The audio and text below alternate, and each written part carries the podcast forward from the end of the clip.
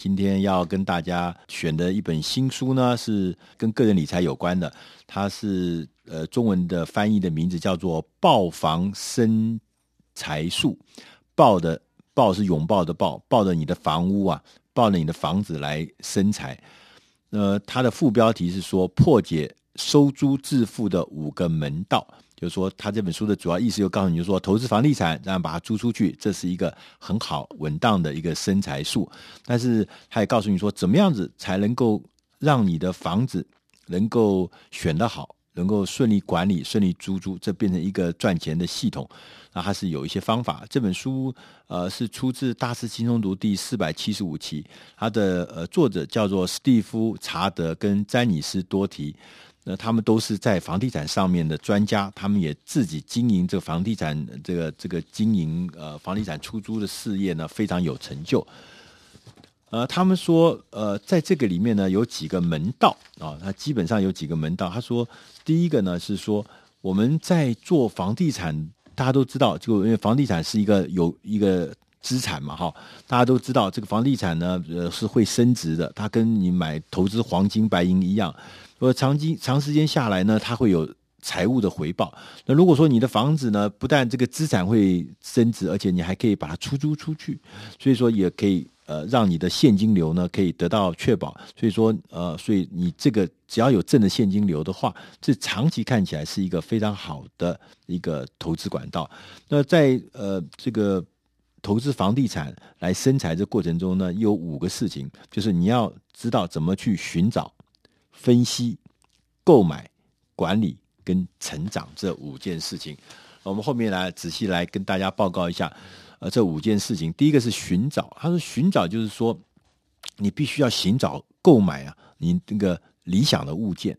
这购买理想物件呢，这最重要的第一件事情就是说，你要找到那个风险很低的啊，财务报酬会变大的，然后靠这样子的标的物呢，可以帮你呢。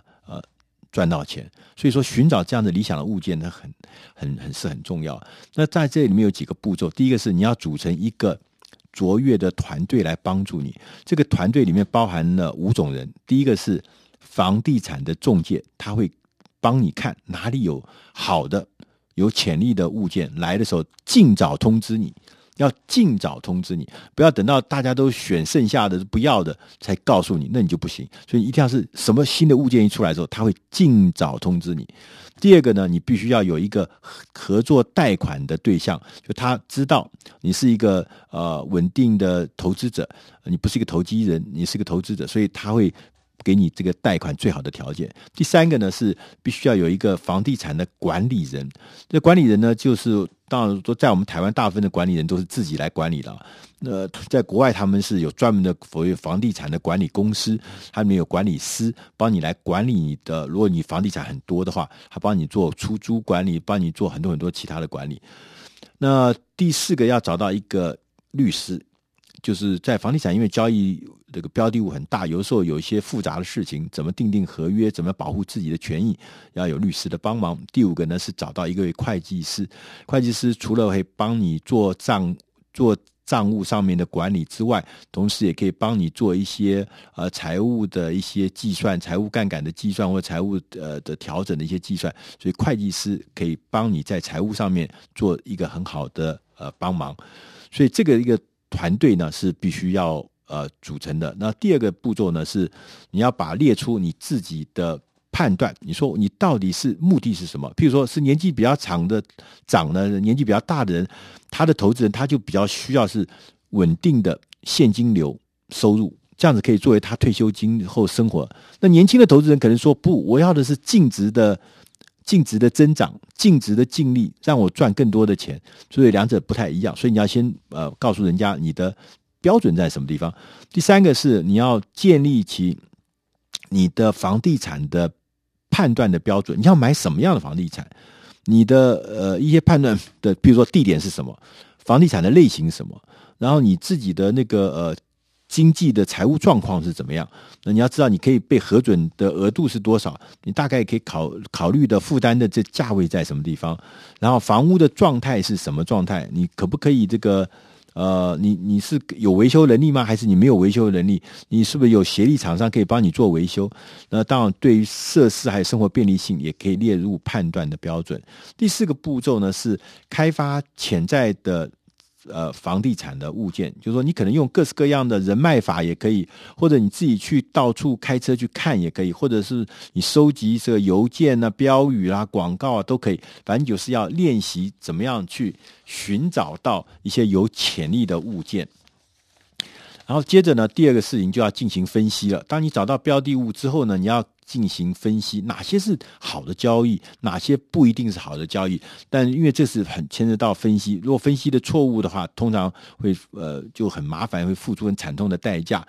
这个时候有一件事特别提醒，说在分析的过程中要把感情放在一边，你要那个必须要用一些比较科学的方法来评估这个事情，是决定买。还是不买？如果数据呢？结果呢？分析结果不合符合，你不要把感情放在里面，要放弃就要放弃。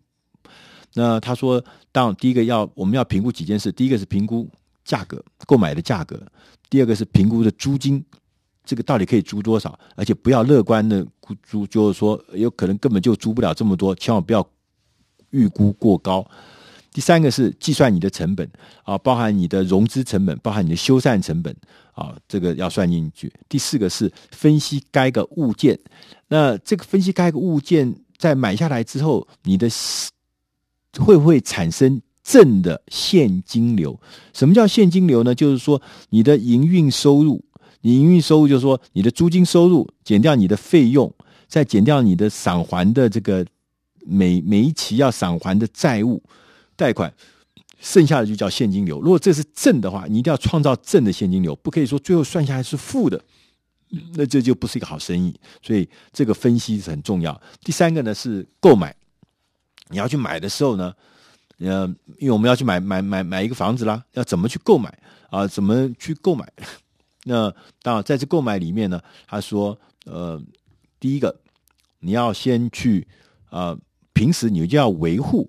那个能够提供贷款的对方，譬如说是可能是银行或者什么单位啊，可以提供银行贷款的人，你要跟他保持一个稳定的关系，让他知道你你的你的你的状况，然后知道合作的经验，所以他可能会给你比较好的条件和比较好的快速的服务。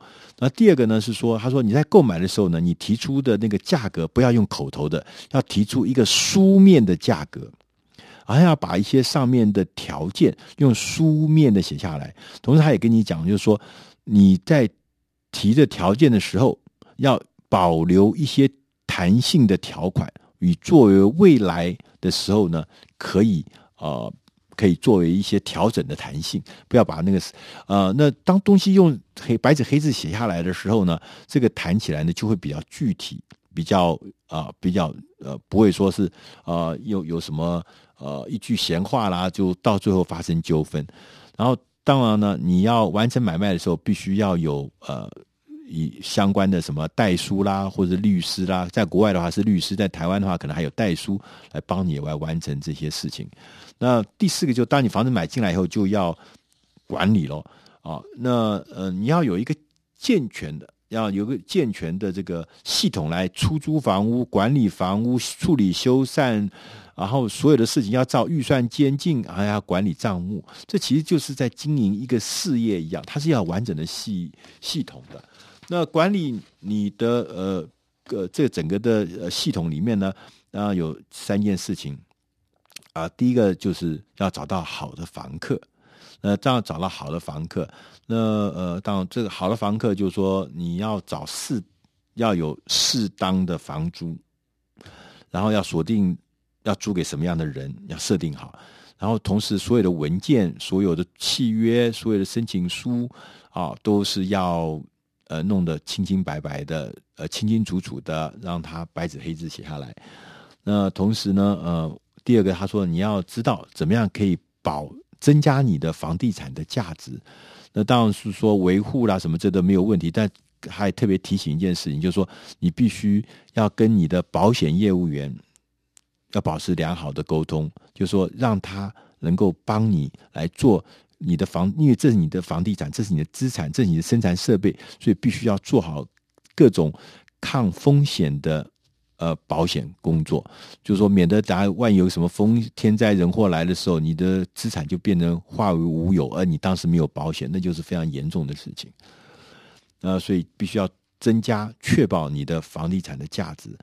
那当然，他特别提醒说。呃，这是一个相当高工资的报酬，这个生意啊，所以说你必须要像经营事业一样啊，那个来经营这个，要变成要有企业化的管理。那第五个门道呢，第五件事情是成长。他说这个呃，我们有系统的、有目的性的来进行操作呢，那我们他们觉得说这样子呢。长期下来，如果你又借力使力的话，应该会有一个稳定的成长跟稳定的收入。那呃，甚至稳定的现金收入，也会稳定的资产的成长。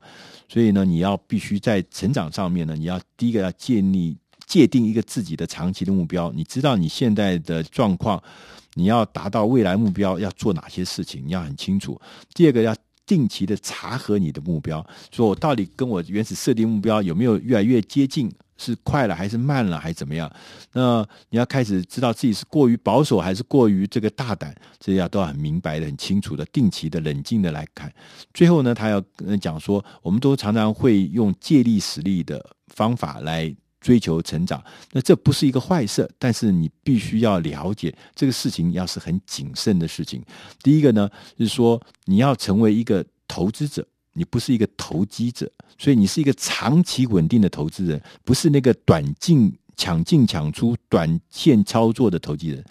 第二个，你要绝对不要忘记现金流。正向的现金流是王道。如果你做的是投资，它是有负向的，呃呃呃现金流，哪怕是说这个房地产可能这个标的物可能未来会有很大很大的增增值，但是如果是现金流是负的话，你仍然要非常谨慎，甚至应该要放弃这样的。因为现金流如果不是正的话，那就像流血一样，身上有个伤口，就对你的整个现金是有很大很大的隐忧的。第三个呢，还是说你。在做判断的时候，绝对不要让感情蒙蔽了你的判断。比如啊，这个房子曾经我们住过，这个房子曾经这个区域我曾经在这边长大，你就做出一些过度的乐观的一些期许，会蒙蔽了你的判断。那第四个，他说我们要学习怎么来借力使力，譬如怎么做财务杠杆，但是适当的财务杠杆会让你的财务增长、资产增长会变得比较有利，但是呢，要小心使用。第五个呢，要经营耕耘良好的人脉。我们前面讲要有律师，要有贷款的，要有房屋中介人员，要要有这个会计师，要有呃很多很多的呃这些人脉，然后让你的这个所谓的生财系统能够确保。